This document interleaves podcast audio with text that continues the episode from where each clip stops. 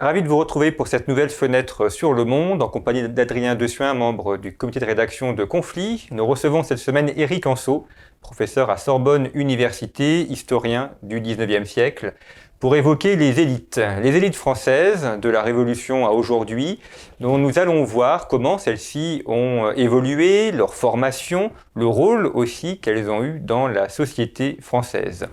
Avant d'aborder cette question des élites, je vous rappelle la parution de notre dernier numéro de conflit dont le dossier est consacré à la mer de Chine, numéro que vous pouvez retrouver en kiosque et sur notre site internet revueconflit.com, site sur lequel vous pouvez également vous abonner. En vous abonnant à Conflit, vous nous permettez de développer la revue et de vous offrir ce contenu en libre accès et puis également en parlant de conflits autour de vous, à vos amis. Si vous appréciez nos émissions, n'hésitez pas à les diffuser et à les faire connaître à ceux qui pourraient ne pas encore les connaître. Éric Anceau, bonjour. Bonjour, merci, beaucoup d'être euh, venu sur le plateau de, de Conflit. Vous avez publié parmi vos ouvrages euh, celui-ci, donc Les élites françaises de la, des Lumières au grand confinement. Vous avez consacré une partie de votre travail d'historien à Napoléon III, au Second Empire et au, XIXe siècle euh, de manière générale, qui est votre, votre domaine de spécialité. Quand on parle des, élites françaises, on, est un peu sur un sujet un peu sensible. D'ailleurs, la, couverture euh, montre euh, certaines personnes qui vont mal finir puisque on est en pleine terreur et donc elles vont être décapitées. Il y a, un rapport passionnel aux, élites en France. À la fois, elles sont parfois aimées, espérées, euh, il y a toujours un peu le mythe de l'homme prévidentiel qui, parcourt euh, l'histoire politique française. Et dans le même temps, euh, il y a une, détestation, une méfiance. Même le mot d'élite n'est pas, dans, le pays de la République et d'égalité, n'est pas forcément apprécié. avant d'aborder des sujets un peu plus généraux que vous avez évoqués dans, l'ouvrage, mais si on, si on regarde sur le temps long, soit deux derniers siècles, est-ce que cette notion d'élite a, évolué? Est-ce qu'on a des traits communs? Ou est-ce qu'en fonction des régimes ou des périodes de l'histoire, on voit des, des, aspects vraiment particuliers du rapport euh, des Français à leurs élites? Bien, merci pour votre question. Alors effectivement, qu'est-ce qui m'a amené à écrire ce livre? C'est un intérêt de très longue date. Quand j'étais jeune, en fait, euh, une vingtaine d'années, je me posais déjà la question de cette défiance des euh, Français à l'égard de leurs élites. On en parlait, on était euh, sous la Mitterrandie dans les années 1980, et très vite, après un état de grâce, les premières années du premier mandat de François Mitterrand, il y a eu une chute, une décrue dans, dans l'opinion publique, et par la suite, au début des années 2000, Sciences Po Paris m'a proposé proposé de faire un cours sur ces élites. Et euh, assez curieusement, en me plongeant dans la bibliographie pour préparer ce cours, je me suis rendu compte qu'il y a eu très très peu d'ouvrages sur ce sujet, euh, pourtant euh, tout à fait central. Car comme vous le disiez, les Français manifestent, et c'est ce qui les caractérise peut-être en Europe, la plus grande défiance vis-à-vis -vis de leurs élites. D'ailleurs, on le voit sur le temps long. Depuis 1789 jusqu'à euh, aujourd'hui, nous avons eu quand même 13 changements de régime, là où nos camarades britanniques n'en ont pas eu. Donc c'est quand même un signe très net. Vous me posiez la question de, des permanences et des différences. Je crois que en termes de, de il y a ces changements de régime incessants, ces alternances d'une élite politique à une autre élite politique, mais il y a deux choses qui perdurent. D'une part, c'est euh, la superstructure administrative, c'est-à-dire que les hauts fonctionnaires arrivent à se perpétuer le plus souvent, alors il y a quelques exceptions, mais le plus souvent d'un régime à l'autre. Donc ça, c'est le premier élément. Et puis, euh, le deuxième élément euh, qui est aussi très très intéressant, c'est le point de vue sociologique. C'est-à-dire d'un point de vue sociologique, et j'ai commencé, vous le rappeliez tout à l'heure, avec les Lumières et la Révolution, là on a un très grand changement sociologique au sein des élites, puisque euh, advient au pouvoir euh, la bourgeoisie euh, par l'intermédiaire de la Révolution, mais depuis cette Révolution, eh bien cette bourgeoisie en fait se maintient globalement à quelques très très rares exceptions près, pensera à la Commune, et encore la Commune n'a pas gouverné toute la France, se maintient au pouvoir hein, sous divers avatars. Sans faire du Bourdieu de bas étage, il avait d'une certaine façon raison avec les livres qu'il a publiés en 64 et en 1970, La reproduction et les héritiers, euh, la bourgeoisie est encore là au pouvoir. Et en même temps, on comprend aussi que pour avoir des fonctions euh, politiques, il faut euh, avoir une éducation, des connaissances juridiques, économiques. Donc c'est normal aussi que ceux, qui les ont et ensuite le pouvoir administratif ou politique.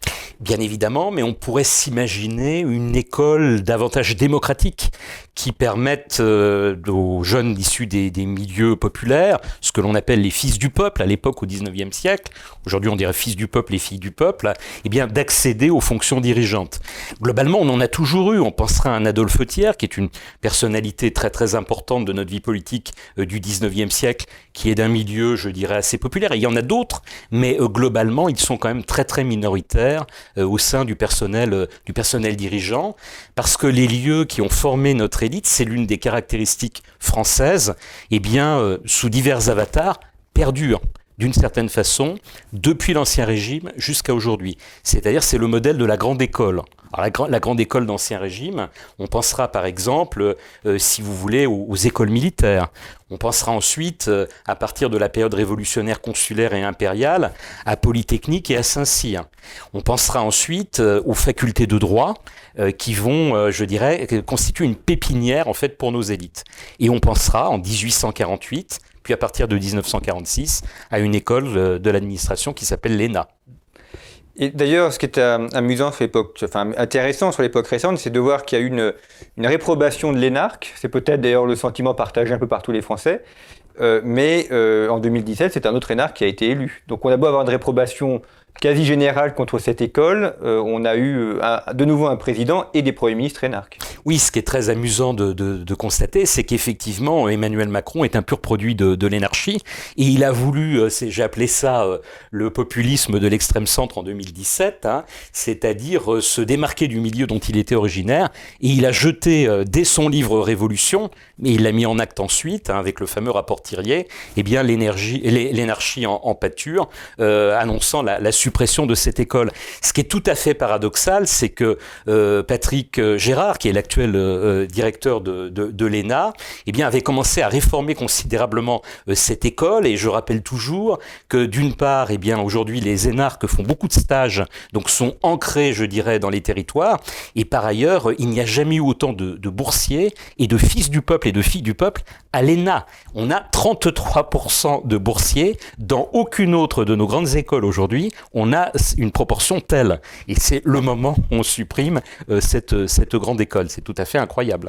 Euh, Emmanuel Macron avait un mot justement sur l'histoire de France qui était assez juste, qui n'était pas de lui, qui était représenté quelqu'un d'autre, mais j'oublie le nom. Euh, c'était que les Français avaient besoin, la personne du roi leur manquait, ils avaient besoin régulièrement couper la tête du roi pour en, mettre un nouveau. Et c'est un peu ce qu'il a fait. D'ailleurs, en, titrant son livre Révolution, il s'était inscrit tout à fait dans ce, dans ce, dans ce cadre-là.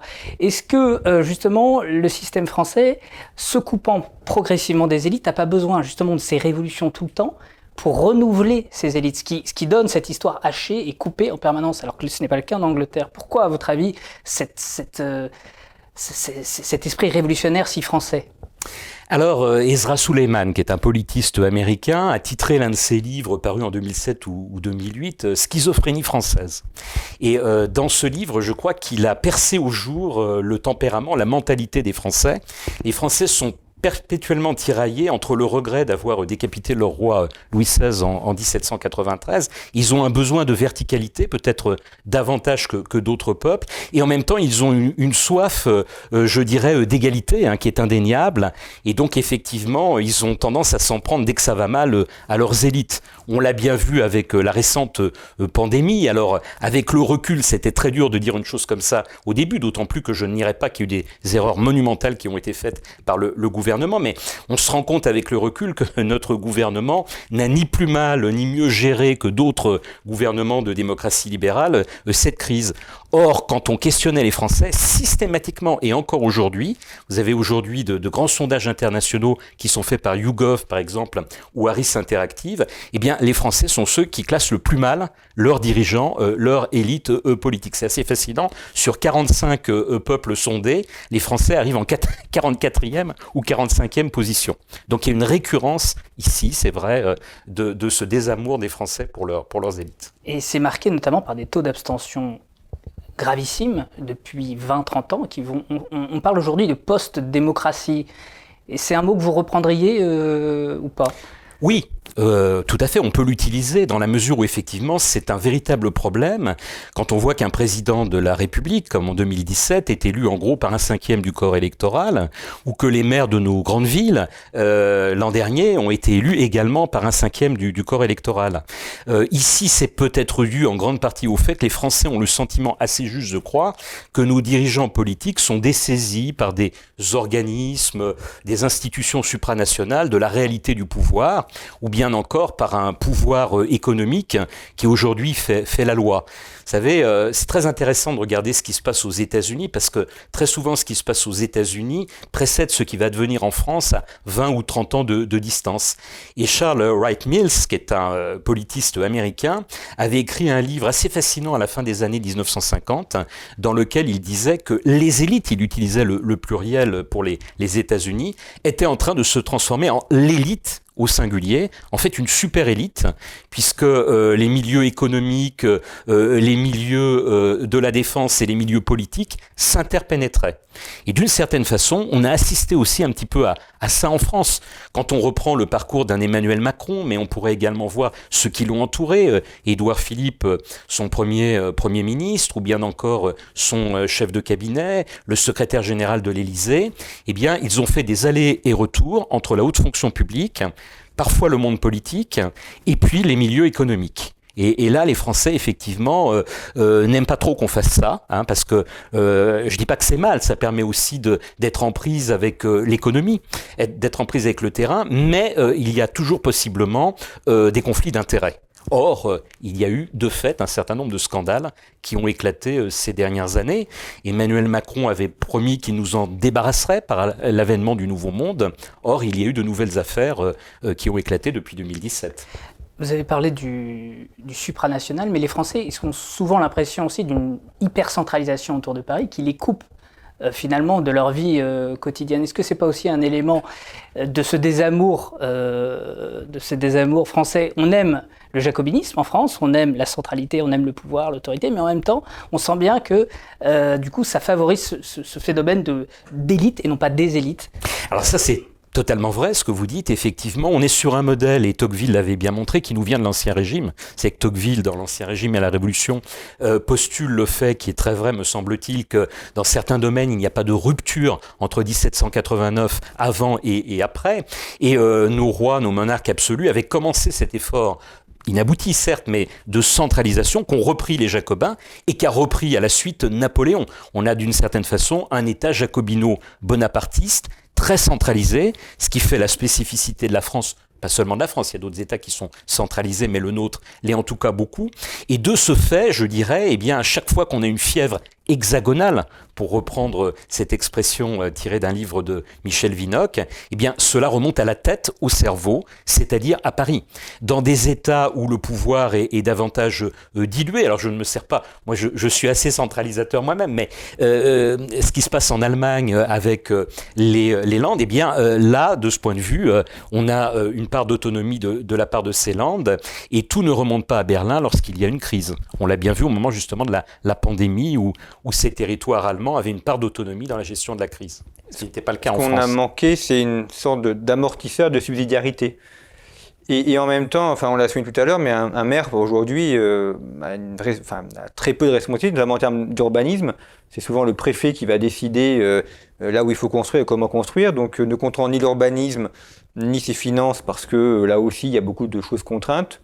Même dans une grande ville, euh, un maire a une marge de manœuvre qui est extrêmement réduite. Donc, on peut comprendre que ben c'est très vrai. Nous avons eu, depuis la loi de fer de 1982, trois lois soi-disant de décentralisation, mais on se rend compte que les élus de base ont de moins en moins de pouvoir, ce que vous disiez est très vrai, et puis c'est rajouter des couches, en particulier l'intercommunalité, qui limite encore la marge de manœuvre du maire de base.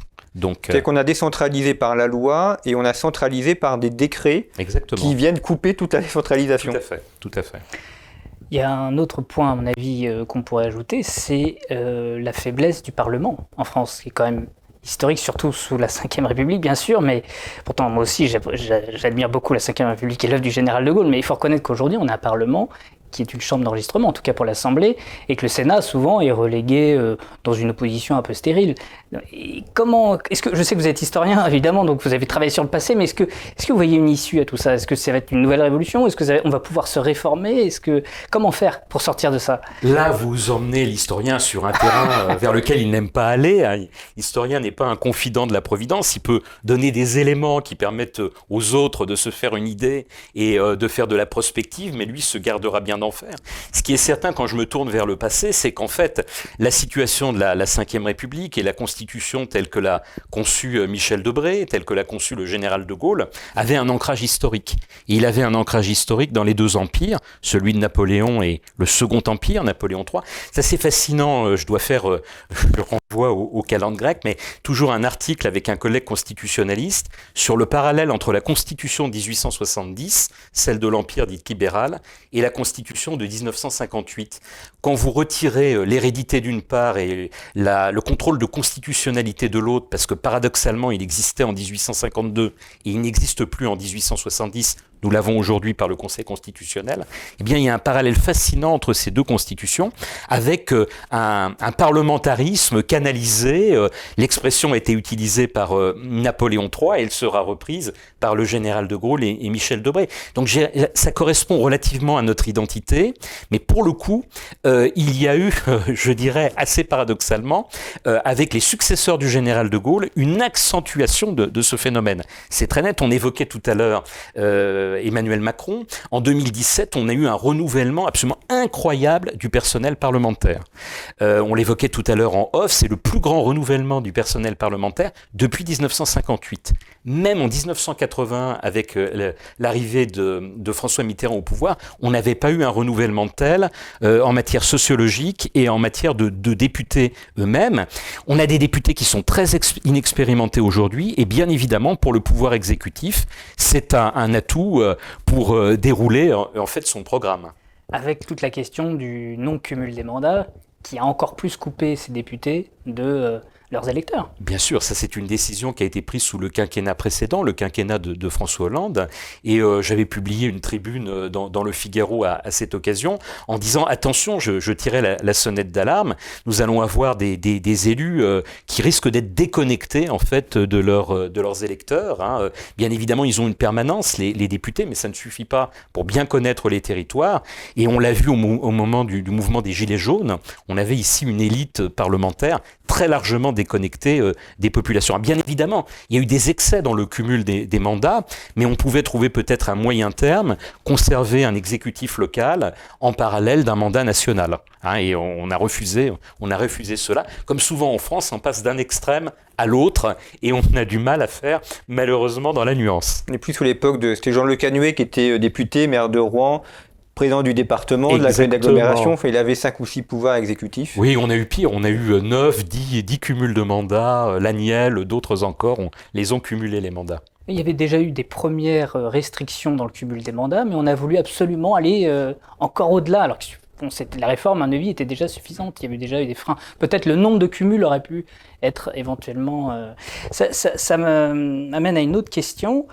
Euh, c'est sur justement ces, élites qui sont, quand elles sont renouvelées fortement, elles ont tendance quand même à s'expérimenter, à, gagner euh, euh, au fur et à mesure. C'est normal qu'au début elles tâtonnent, mais là j'ai l'impression qu'il n'y a pas eu de. On n'a pas gagné franchement dans le travail parlementaire sur les cinq ans derniers en qualité. J'ai l'impression qu'on est resté sur cette impression de, c'est une question un peu sensible, vous n'êtes pas obligé de répondre. une question sensible parce que ça va m'amener à des, à des jugements de valeur. Euh, euh, il y a des lois importantes indéniablement qui ont été euh, prises sous le quinquennat. je pense à la loi du, du 24 août dernier hein, sur les grands principes républicains et les menaces qui pèsent sur eux. C'est une loi indéniablement importante qui modifie toute l'architecture. On aura peut-être l'occasion de le parler, de l'évoquer dans une autre émission par rapport à la laïcité française, hein, puisque c'est la loi qui va le plus loin. On avait une première loi, vous savez, sur le, foulard dans les établissements scolaires en 2004, mais en dehors de cette loi, euh, c'est la loi qui remet le plus en cause, qui modifie le plus la laïcité française depuis 1905. Donc on ne peut pas dire qu'il n'y a pas eu de grande loi qui ait été votée. Euh, par contre, indéniablement, on se rend compte que dans l'équilibre qui se fait traditionnellement entre projet de loi, ceux qui émanent du gouvernement, et propositions de loi, ceux qui émanent du, Parlement, eh bien là, on est totalement dans le projet de loi. Il y a très peu de, propositions de loi qui vont advenir et faire des grandes lois. Donc ça, rejoint la, question précédente que vous aviez posée. Il y a, à mon avis, une accentuation du déséquilibre entre les deux pouvoirs au sein de cette cinquième République euh, après 50 ans d'existence. Un autre élément, euh, Éric Anso, par rapport à ces questions d'élite, c'est que vous avez souligné qu'il y a eu 13 régimes euh, à peu près depuis le, début 19e. Et on voit aussi une continuité administrative, c'est-à-dire que les, hommes politiques changeant, ce qui reste, ce sont les fonctionnaires ou les, hauts fonctionnaires qui, eux, ne changent pas ou changent très peu euh, d'un régime à l'autre. Et donc, finalement, là, on a une, classe d'élite qui, se maintient et qui, est inconnue, qui n'est pas élue et qui a le, savoir euh, administratif, qui sait exactement comment fonctionnent les choses, qui a le pouvoir aussi. Est-ce qu'il n'y a pas le risque que ce soit elle, ou est-ce qu'on l'a vu aussi peut-être au XIXe siècle, c'est-à-dire que ce sont ces élites administratives qui ont pris le pouvoir, indépendamment des euh, événements politiques qui finalement entre une monarchie de juillet, Second Empire, euh, Seconde République, ça a peu d'influence. Tout à fait, vous avez raison, un état profond. C'est assez fascinant d'entrer dans le détail des choses et de voir qu'en fin de compte, lors des grands changements de régime, je pense à 1815, le renversement de Napoléon et le, retour des rois en fait. Autre changement important, 1830, hein, on passe d'une monarchie, euh, on va dire, euh, restaurée par rapport à celle de 1789 à une monarchie de forme républicaine, le roi des Français. 1848, euh, l'avènement de la Deuxième République, puis 1870, le passage de l'Empire, du Second Empire à la Troisième République, eh bien, on va écréter le sommet de la haute fonction publique et les corps les plus politiques, en particulier les préfets. Mais qui va remplacer souvent ces préfets? Ce sont les sous-préfets, ceux qui étaient à l'échelon inférieur. Et donc, si vous voulez, on ne modifie pas en profondeur. Il faut des gens formés pour les occuper. Il faut des gens formés, bien évidemment. Non, mais je, me contente ici de donner des faits. Je ne mmh. porte pas là encore de, jugement. Vous avez raison. Il faut que ça soit des, gens formés. Mais du coup, euh, d'une part, ils vont perpétuer des pratiques qui avaient été les leurs quand ils étaient à l'échelon inférieur, et d'autre part, avoir euh, peut-être euh, la main par rapport aux politiques parce que eux, en fait, ont l'expérience. Et ça a joué à plusieurs reprises, et en particulier, vous avez raison, au début de la Troisième République. Là, c'est assez fascinant, on est dans le cadre d'un régime d'assemblée, de voir, quand on analyse les choses au cœur, que qui détient le pouvoir, c'est d'une part l'Assemblée, et d'autre part la haute fonction publique, et assez peu en fin de compte le gouvernement. Parce que ça veut dire que même s'il y avait un changement gouvernemental et que le nouveau gouvernement voulait changer les recteurs, euh, les préfets, etc., euh, il ne peut pas euh, avoir des gens ex nihilo qui sortent de nulle part. Donc forcément, il va prendre, on va dire, les, les officiers inférieurs qui vont devenir officiers supérieurs. Donc on ne peut pas changer euh, un corps administratif du jour au lendemain? Bien évidemment. Alors cela dit, euh, on, dit, et c'est assez juste, y compris aujourd'hui, hein, même si l'État est plus sophistiqué, euh, nécessite plus de, compétences et de moyens, qu'il faut en gros 300, 350 personnes, 350 hauts fonctionnaires pour diriger la France.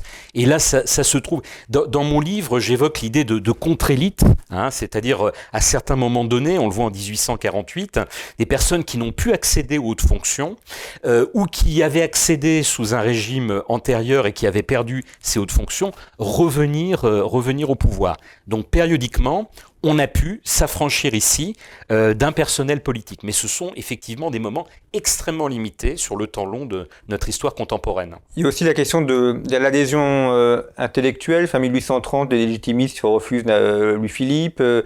Euh, il y a ceux qui ont pu refuser l'Empire. Je pense à un Tocqueville, par exemple, qui dit ben non, moi, l'Empire, jamais je collaborerai avec Napoléon III. Donc, euh, il part en exil intérieur. Mais ça, c'est comme des cas très isolés. Ou un Guizot qui fait toute sa carrière sur la monarchie de Juillet et qui après euh, ne revient plus. Donc, mais c'est vraiment des, des cas très rares finalement ces, figures-là. Quoique, d'autant plus que Guizot, en plus, est revenu d'une certaine façon en 1870. Tout à la fin, oui puisqu'il a siégé dans une commission extra-parlementaire très importante sur la réforme de l'enseignement supérieur.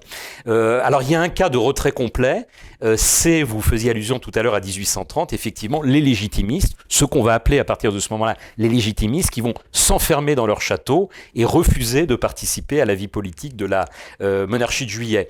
Mais en dehors de ça, ce sont d'abord davantage des cas, des cas isolés que la majorité.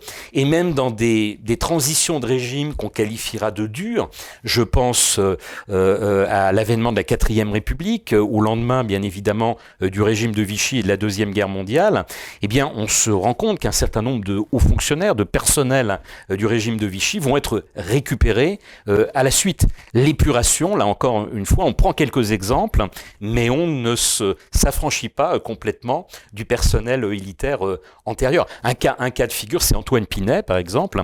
Antoine Pinet, il est maire euh, euh, de Saint-Chamond avant, sous la Troisième République, avant donc le régime de Vichy. Sous le régime de Vichy, il siège au Conseil national, qui est en quelque sorte, si vous voulez, une sorte de parlement je mets des guillemets à ça, du régime de Vichy, et puis il va avoir sous la quatrième République la carrière qu'on lui connaît, puisqu'il deviendra président du Conseil, chef du gouvernement. Il y a François Mitterrand, c'est un peu pareil.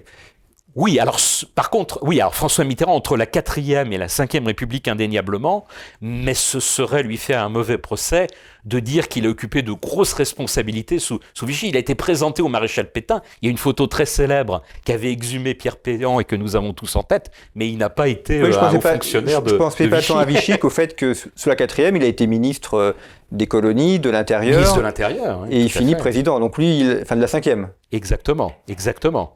Il y a un autre euh, aspect, à mon avis, important en France euh, de la sécession des élites, c'est euh, que les élites elles-mêmes souvent se plaignent de ne pas pouvoir finalement avoir la main quand ils sont au sommet du pouvoir et qu'il y a un État en fait un peu immanent qui, déroule, qui fonctionne un peu tout seul. Et les ministres, en fait, finalement, se, plaignent d'être juste des porte-parole de leur administration, de ne pas pouvoir vraiment diriger l'État. Est-ce que ça, c'est pas un mal français qui traverse les siècles? Oui, alors d'une certaine façon, c'est un petit peu ce contre quoi euh, cherche à lutter euh, Emmanuel Macron. Emmanuel Macron euh, avait eu des résolutions très très importantes quand il était devenu président de la République en 2017. Il avait dit qu'il convoquerait les 200 chefs des administrations centrales et que, un petit peu dans le cadre d'un système à l'américaine, le fameux Spall System, hein, il, les, il les remplacerait, il les écarterait pour mettre en place de nouvelles personnalités. Et concrètement, il ne l'a pas fait, puisque, alors certains diront c'est déjà beaucoup, mais c'est moins que ses prédécesseurs. Il n'a remplacé qu'un peu plus de la moitié, entre la moitié et les deux tiers de ses personnalités, là où généralement on en remplaçait euh, les deux tiers. Euh, la plupart de nos ministres, effectivement, font ce reproche à leur administration, qui sont souvent euh, dans la main, en fait, des directeurs de, de, de ministères. C'est pas totalement faux, effectivement, et là c'est un mal assez français. Hein, parce que dans un pays comme l'Allemagne, j'y reviens, ou dans un pays comme l'Angleterre, eh bien, euh, le ministre a une main beaucoup plus grande sur euh, euh, ses conseillers, ceux qui l'entourent dans, la, dans la fonction publique. Mais inversement, les, ministères disent, mais heureusement que nous, on garde la maison et qu'on a, on a cette continuité, parce que sinon, on ferait n'importe quoi, on serait obligé de... Donc, bon... Bien évidemment. il faut, on est toujours, vous savez, sur le fil, hein, il faut trouver un, un, équilibre, un équilibre entre les deux et ne pas passer d'un excès à l'autre, me semble-t-il. C'est ce qu'on parle de continuité de l'État, c'est un peu la, grande notion aussi, de dire que finalement les gouvernements changent, mais l'administratif, elle reste. Exactement. Et euh, on, évoquait en début d'émission la question de la, formation, je voudrais y revenir parce que c'est un, sujet qui est effectivement important. On voit ces, grandes écoles euh, qui, ont été créées pour une partie sous Napoléon Ier, enfin Polytechnique par exemple, qui a fait. pendant longtemps eu un sous la Révolution Polytechnique, la Révolution, mais tout à fait. Pendant longtemps, Polytechnique a eu un quasi-monopole, notamment pour les administrations publiques ou bien les entreprises publiques aussi. Euh, Saint-Cyr, non. Saint-Cyr est resté d'ailleurs une école militaire. C'est vrai, tout à fait.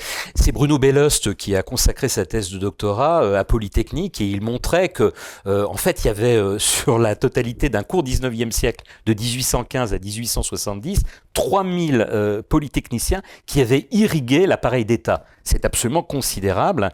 Polytechnique jouait, par exemple, beaucoup plus qu'aujourd'hui, on le sait peu, mais le rôle que joue aujourd'hui l'ENA. C'est assez fascinant. Or, Polytechnique, à la base, n'était pas destiné justement, euh, il y avait sans doute un manque euh, que les républicains en 1848 ont voulu combler en créant une école méritocratique d'administration, l'ENA. C'est Hippolyte Carnot qui la crée.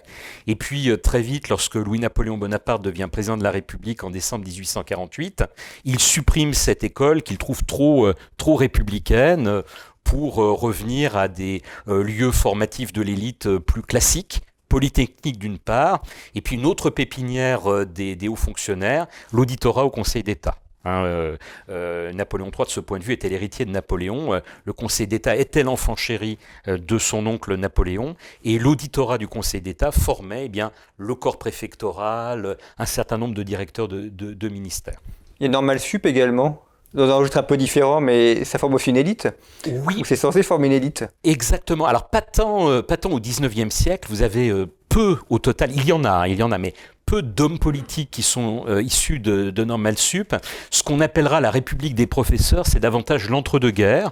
On voit un certain nombre comme ça de, figures, je pense euh, au sein du Parti radical. on évoquera Édouard Herriot, par exemple, on évoquera Daladier, qui sont des historiens, des, universitaires euh, accédés à la présidence du Conseil.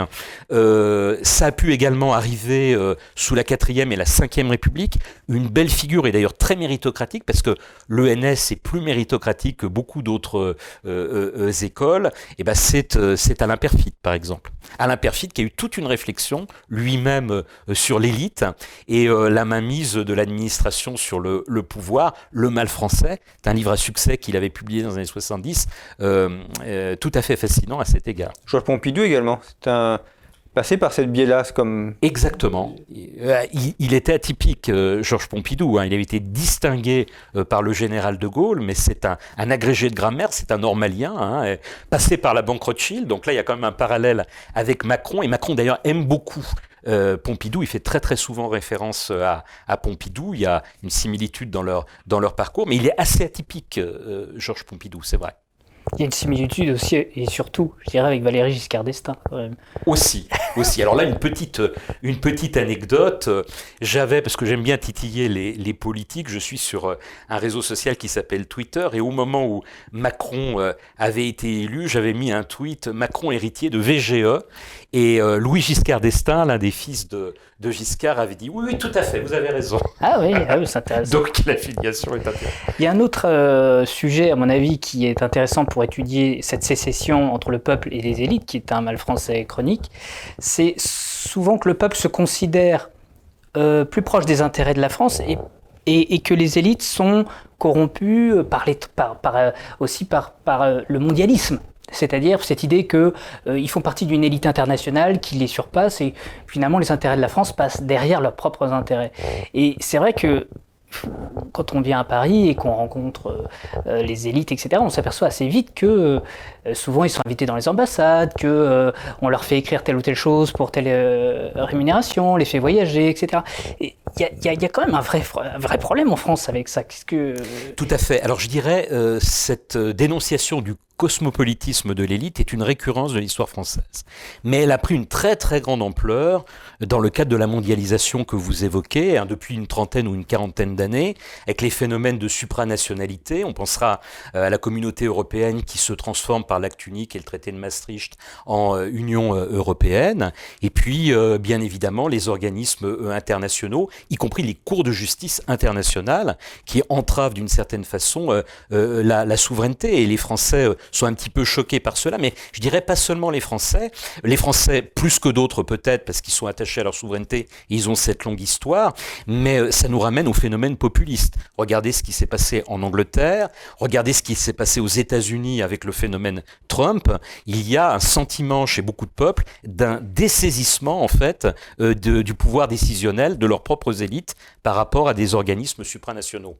Donc euh, ce que l'on appelle, j'aime pas trop le mot, mais du terme de populisme n'est plus spécifique, je dirais, euh, à la France, mais euh, est très très étendu aujourd'hui et participe de ce phénomène de sentiment de dessaisissement euh, du pouvoir. On observe que c'est pas si neuf que ça, puisque déjà au 19e siècle, on voit des, ambassades qui, qui payent des journaux, qui payent des écrivains pour relayer leur, leurs thèses, leurs intérêts, etc. En fait, c'est vieux comme le monde, mais on a le sentiment effectivement que ça s'est accéléré. Vous parliez tout à l'heure des États-Unis euh, c'est un peu ma fixation, mais euh, je vais dire, depuis 30 ans, effectivement, on a l'impression que forcément la, première puissance mondiale, celle qui a le plus de moyens, va forcément dérouler aussi à l'étranger ses, intérêts, sa politique extérieure. Mais on a l'impression que là, on, est vraiment arrivé au bout d'un système. Alors je dirais, pour vous rejoindre, et je partage totalement votre constat, que ça a toujours existé, mais que ça s'accentue et qu'en plus vous avez le phénomène de l'information permanente et des réseaux sociaux aujourd'hui qui fait qu'il est beaucoup plus difficile de, de, cacher les choses. Alors bien évidemment, euh, il y a le phénomène du, du complotisme, de l'infox, mais aussi les informations sortent beaucoup plus vite qu'elles ne sortaient jadis. Et donc, euh, nos gouvernants sont sous le regard aussi de, de l'opinion publique. Donc, ça accentue aussi le, indéniablement le, le phénomène. Et pour l'élite, c'est encore plus dur aujourd'hui que ça l'était jadis. C'est-à-dire que les, oui, les élites se sont euh, éloignées euh, du peuple. En tout cas, c'est le peuple qui le ressent comme ça. Et en même temps, elles se sont rapprochées puisqu'on les côtoie sans arrêt par ces réseaux sociaux. On les voit en permanence. Il y a une transparence totale. On voit tout. Et donc, d'où cette distorsion permanente. Et exactement. Et puis, un phénomène que nous n'avons pas encore évoqué, c'est la vie intime. C'est-à-dire que également pour se rapprocher euh, du peuple. Depuis, c'est un phénomène que j'analyse dans mon livre. Depuis les années 80, euh, nos élites politiques, eh bien, ont participé à des émissions grand public. Alors au départ, c'était des émissions politiques sérieuses. On pensera euh, à de vérité, par exemple. Et puis après, elles sont allées de plus en plus vers des émissions people. Donc Thierry Ardisson, Laurent Ruquier. Aujourd'hui, c'est Cyril Hanouna. Hein. Des politiques vont sur le plateau de, Cyril Hanouna. Et d'une certaine façon, eh bien, ça abaisse aussi le politique. Ça le rend plus proche du peuple, mais ça l'abaisse dans sa fonction. Et, et c'est l'intimité également qui, qui transparaît. Euh, je cite également dans, dans, mon livre cet exemple de Ségolène Royal, qui lorsqu'elle a accouché de sa quatrième ou de son cinquième enfant à, à l'hôpital Bégin au début des années 90, avait convoqué tous les journalistes sur son lit d'hôpital. Elle venait d'accoucher euh, euh, quelques heures plus tôt. Et donc, euh, si vous voulez, tout ça, d'une certaine façon, est assez, assez choquant. Mais la reine accouche en public bien évidemment. Tradition française. vous avez raison, vous avez raison. C'est peut-être revenir aux sources. Avec une étiquette un peu plus rigide. C'est vrai. Quand même. C'est vrai. Et si, on retourne à la proposition, il peut dire, bon, le, effectivement, il y a une coupure entre le peuple et les élites, mais euh, est-ce qu'on pourrait pas aussi dire que le, le peuple a les élites euh, qu'il mérite ou qui lui conviennent Après tout, les gens sont élus, le président, les députés sont élus, donc si euh, le peuple n'est pas satisfait du président, euh, bah, il peut ne pas le réélire ou on peut ne pas revoter pour le député. Alors on voit qu'il y a des régions avec des députés qui durent parfois euh, plusieurs mandats. Euh, Alain Rousset, euh, président d'Aquitaine, enfin inamovible. In, voilà, s'il en a cinquième, son cinquième mandat de président de la région Aquitaine a grandi. donc finalement, c'est que peut-être que derrière la colère, au moment de mettre le bulletin de vote, il y a un assentiment à, une stabilité politique. Mais vous avez entièrement raison, c'est d'ailleurs la thèse de mon livre. Et je reviens dessus en, conclusion. On ne peut pas dédouaner non plus le peuple euh, de ce qui advient aujourd'hui, c'est-à-dire euh, nous sommes quand même dans une démocratie, l'offre politique est très importante, même si euh, on ne niera pas que le débat est un peu biaisé par le fait que les médias ne donnent pas, c'est le principe de l'équité et pas de l'égalité, la même audience à tous les candidats à l'élection présidentielle et que tous ces candidats n'ont pas non plus les mêmes moyens pour aller devant les, électeurs, il n'en demeure pas moins qu'ils sont à l'égalité euh, euh, devant les urnes. Et donc les Français ont tendance à reconduire à l'élection présidentielle, mais aussi, c'est assez fascinant, dans les mandats locaux, bien souvent, des élus qu'ils déchirent dans leurs conversations privées ou publiquement. Voir des, des élus qui ont été condamnés, exactement, qui se représentent et qui sont réélus au moment où on va dire bah, ils sont tous pourris, il faut pas que un élu condamné peut pouvoir se représenter, mais enfin, bien évidemment. alors euh, on pourra évoquer, euh, alors là je vais faire bondir les gens qui vont voir la vidéo, mais, mais Patrick Balkany, mais en disant voilà Patrick Balkany a été condamné euh, effectivement pour ses malversations, et en même temps quand vous questionnez ces électeurs de Levallois-Perret, ils sont très très contents de la gestion municipale de Patrick Balkany. Donc l'électeur là arrive à faire la part des choses en disant oui c'est peut-être un pourri, mais en même temps on est très content de la manière dont il dirige sa commune. On Donc, a le cas inverse, c'est Anne Hidalgo, maire de Paris où le, le Parisien a l'air assez peu content, mais enfin, elle était quand même assez bien réélue été réélu, mais là, il y a eu un, taux d'abstention absolument phénoménal, comme euh, voilà, à Bordeaux, à Lyon, euh, voilà, euh, au moment des, de, ces municipales. Alors, outre le fait que les, électeurs ne se sont pas mobilisés parce qu'ils n'ont peut-être pas vu l'intérêt de ces élections, on, elles sont tombées en pleine pandémie, et donc il y avait une peur généralisée au moment du scrutin. Donc on a cumulé les deux phénomènes, et effectivement, aujourd'hui, on le voit avec un hashtag qui enflamme les réseaux sociaux, et même à l'international, on en a parlé dans le New York Times, Ça cache Paris, hein, donc effectivement, tout ce qui se passe à Paris est très décrié aujourd'hui. On, voit la cote de popularité d'Anne Hidalgo, y compris auprès des Parisiens, très réduite avec un, score annoncé à la présidentielle. ce ne sont que des sondages, bien évidemment, on n'est pas encore dans le feu de la campagne, mais euh, qui ne lui promettent pas euh, un horizon euh, bleu.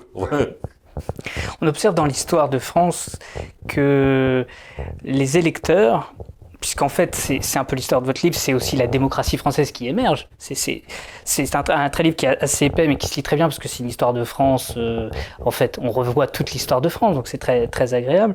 Et c'est l'histoire de la démocratie française aussi que vous, travaillez là. Euh, on s'aperçoit que les Français, au début, votent plutôt pour un statut ou pour une condition, quelqu'un qui est important dans la société, un notable. Et puis après, au fur et à mesure, on vote plutôt pour des compétences, pour euh, des gens qui ont des diplômes ou qui sont des professeurs ou des, euh, des gens très éloquents, etc. je ne sais pas, hein, c'est une intuition que je dis ça comme ça. Euh, et, et parce que maintenant, on n'est pas vraiment maintenant sur juste euh, une image, en fait, juste les gens votent juste parce que la personne est belle ou qu'elle s'exprime juste très bien, qu'elle est à droite, elle communique bien. On a toujours procédé ainsi, on a toujours, en tant qu'électeur, voté pour une image, une représentation, bien souvent une représentation sociale. Euh, sous le Second Empire, par exemple, un certain nombre d'ouvriers, d'ouvriers, je dirais, lettrés, intellectuels, bien souvent euh, les protes, ceux qui euh, travaillent dans les imprimeries, reprochaient à l'ensemble des ouvriers, au corps électoral, aux, classes populaires, en fait, de voter pour des bourgeois républicains, ceux qui étaient en place. il y a eu tout un courant de dénonciation du phénomène, tout ça pour vous dire que ça vient de très très loin. Et euh, souvent, l'électeur de base eh bien, vote euh, pour le beau parleur, celui qui est dans une position établie, parce qu'il estime que celui-là aura accès au réseau, euh, au couloir du pouvoir, et permettra de faire valoir davantage ses positions, bien souvent que pour son semblable. C'est ce que, par exemple, a montré Pierre Rosanvallon dans son livre sur le suffrage universel. C'est une récurrence quand même de notre histoire. Et effectivement, la, question que posez, c'est également celle de la, démocratie, le suffrage universel, l'accès au vote, et donc aussi l'éducation du peuple. On a évoqué l'éducation des élites et leur formation, euh, mais euh, il faut aussi une, école. C'est qu'il ne peut pas y avoir de démocratie sans, sans population, sans peuple cultivé, informé, qui soit capable de faire les bons choix, et des choix le plus rationnel possible ou le moins passionnel possible. Donc cette histoire des élites, c'est aussi une histoire de l'éducation, de l'école, euh, qui est un sujet qui commence dès le début du 19e avec, euh, avec Guizot et on n'en est jamais sorti. Exactement, c'est une préoccupation constante des élites, en fait, d'éduquer, d'instruire le peuple pour que celui-ci puisse faire en connaissance de cause les bons choix. Alors à l'époque que vous évoquiez, Guizot, euh, ça se pose en termes différents, parce qu'on est dans le cadre d'un suffrage censitaire, et euh, Guizot euh, dit au peuple, eh bien, enrichissez-vous de manière à avoir accès au droit de suffrage, et le suffrage était très limité, je rappellerai un chiffre, à la fin de la monarchie de juillet, vous n'avez en France que 240 000 électeurs sur une population de 38 millions d'habitants. Donc ça donne la mesure de l'écart entre ce qu'on appellera plus tard le pays légal et le pays réel. Euh, mais après, euh, à partir de la Deuxième République, donc quand le suffrage universel masculin est mis en place, avec le Second Empire, il va y avoir l'idée d'instruire le peuple pour qu'il puisse voter en connaissance de cause. Avec quand même l'idée sous le Second Empire qu'il va falloir lui donner quand même des tuteurs à ce peuple. C'est le principe de la candidature officielle. Et on va l'orienter, on va orienter son choix en lui disant, bah voilà, un tel est le bon candidat, vous aimez Napoléon III, donc votez pour un tel qui est le candidat euh, de l'empereur. Et c'est en quoi euh, les républicains, alors dans l'opposition, vont faire tout un travail de, réflexion, ces républicains qui sont euh, positivistes, hein, positivistes de gauche, héritiers d'Auguste Comte, je pense ici à Jules Ferry, je pense à Léon Gambetta, et c'est là que va advenir la fameuse école de la République. Alors cette école de la République, par certains côtés, est un mythe, mais il n'en demeure pas moins que l'une des finalités, mais tout à fait fondamentales de cette école de la République, c'est de faire advenir un citoyen qui puisse user de sa raison au moment du vote. C'est tout à fait fondamental. Et ça, c'est quelque chose que Jules Ferry met en place une fois qu'il devient ministre. Tout à fait. C'est les grandes lois Ferry de 1880, 1881, 82 qui sont orientées euh, vers l'école, euh, l'école primaire. Et ça veut dire que l'école a, davantage une finalité politique que intellectuelle ou, ou de, de, de civilisation, enfin de alors, elle l'a aussi, et euh, l'idée également d'une émancipation sociale, hein, de, euh, je dirais, d'une ascension sociale. Les trois éléments sont liés, mais la finalité politique est première dans l'idée de ces pères fondateurs de la République indéniablement. Un Gambetta comme un Ferry, quand vous reprenez leurs textes, quand vous reprenez leur discours sur l'école, il y a un très célèbre discours que prononce Ferry en avril 1870, on est encore sous le Second Empire, dans lequel il dit l'un des rôles principaux de l'école, c'est de faire le citoyen. Donc Est-ce que déjà, un Robespierre ou un Danton, d'ailleurs, sous la, sous la Révolution, euh, Danton disait l'enfant n'appartient pas à sa famille, mais à la République. Tout à fait, tout à fait. Il y a une récurrence ici. Euh, et et Condorcet. Condorcet, c'est aussi le principe euh, de l'institution euh, républicaine et de l'école, de l'instruction et de l'éducation pour faire advenir le citoyen. Donc ça vient de très très loin. De Rousseau même. Hein, de la, et de Rousseau, bien sûr. Tous ces penseurs, tous ces acteurs de la Révolution sont des grands lecteurs de Rousseau. Est-ce qu'on, pardon, est-ce qu'on a chez Jules Ferry cette idée d'ascenseur social par l'école? Parce que c'est un des grands thèmes aujourd'hui. Alors on, on mythifie un peu l'école Troisième République c'est propre à notre période à nous, cette notion d'ascenseur social, ou on l'avait déjà chez Jules Ferry et les Républicains? Non, elle l'est déjà chez les Républicains. Elle ne l'est pas uniquement chez les Républicains, elle l'est déjà euh, chez un certain nombre de ministres de l'instruction publique sous les régimes antérieurs qui ont précédé euh, euh, Jules Ferry. Hein. On pensera par exemple à Victor Duruy. Enfin, vous me direz, si on chipote un peu, que Victor Duruy était lui-même républicain avant de se rallier à Napoléon III. Mais elle est présente chez les Républicains. Simplement, pour les Républicains modérés, encore une fois, euh, je dirais, l'élément politique précède euh, l'élément social et l'élément culturel. Moi, je voulais juste dire qu'en plus de l'école, pour canaliser le suffrage universel et donc pour euh, faire une démocratie qui soit, comment dire, pas populiste en fait. Hein, les élites ont aussi beaucoup pensé à la deuxième chambre et notamment au Sénat, qui était un élément qui permettait de, compenser un petit peu les, les éruptions du régime d'assemblée qu'on avait connu sous la Révolution. Est-ce que vous pensez pas qu'on a aussi en France un Sénat qui est trop, trop faible en fait? Alors, c'est le principe de la démocratie représentative. Je mettrai un petit bémol à ce que vous dites. Souvent, ces républicains, ces pères fondateurs de la République, envisageaient les choses par le biais d'une seule chambre, d'une seule assemblée. Ils craignaient beaucoup une deuxième assemblée, un contre-pouvoir, parce que c'était davantage dans l'idée, je dirais, des conservateurs. Et d'ailleurs, quand on analyse les choses de façon très précise, quand sont mises en place les institutions de la Troisième République, c'est Gambetta qui fait un compromis historique avec les orléanistes pour que cette deuxième chambre, ce Sénat, qualifié d'ailleurs par certains de Sénat conservateur, puisse advenir.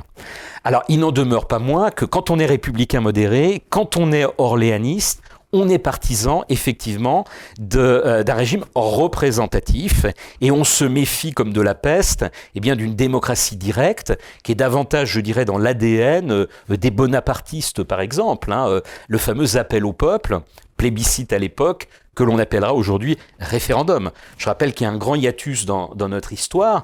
Euh, les derniers référendums, euh, c'est 1870, le Second Empire, celui sur euh, le dernier plébiscite, pardon, 1870, celui sur l'avènement de l'Empire libéral. Et après, il faut attendre, eh bien, 1946, la quatrième République pour en avoir euh, de nouveau, et puis pour qu'il soit constitutionnalisé 1958. Euh, Donc c'est très tardif. Et c'est vrai que le référendum est une question très importante de, de votre sujet, parce que ça permet au monarque, finalement, de s'adresser directement au peuple et de donner directement la décision au peuple sans passer par les élites, donc court-circuitant les élites. Et ça, c'est très français quand même.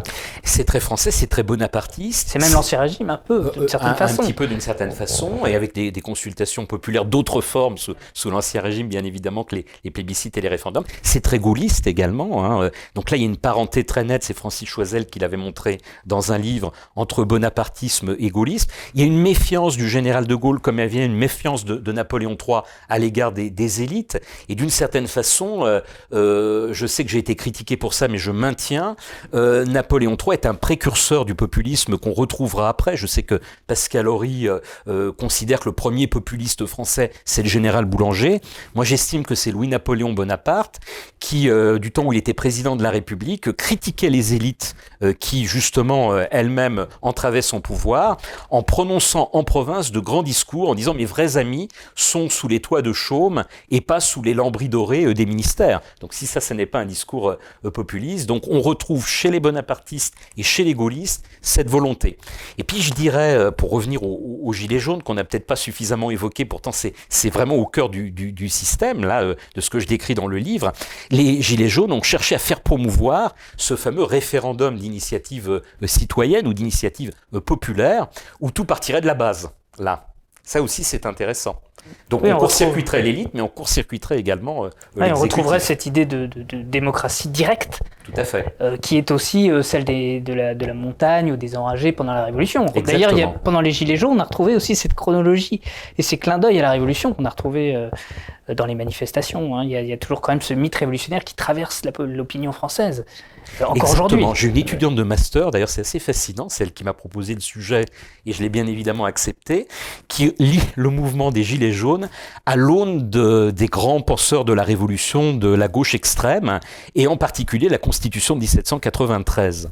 Et il y a des parallèles fascinants, et parmi les leaders des Gilets jaunes, les plus cultivés d'entre eux revenaient eux-mêmes sur ce discours révolutionnaire. C'est assez fascinant. Bien, merci beaucoup, Eric Orso, d'avoir évoqué ces élites euh, françaises. Je rappelle donc euh, votre ouvrage qui est paru chez Passé Composé, les élites françaises des Lumières aux Gilets jaunes, au grand confinement, pardon, mais enfin, le grand confinement, c'est après les Gilets jaunes. Et euh, également le dernier numéro de conflit consacré à la mer de Chine, notre hors-série Regard sur la guerre, que vous pouvez retrouver sur notre site internet revueconflit.com. Merci pour votre fidélité et à très bientôt.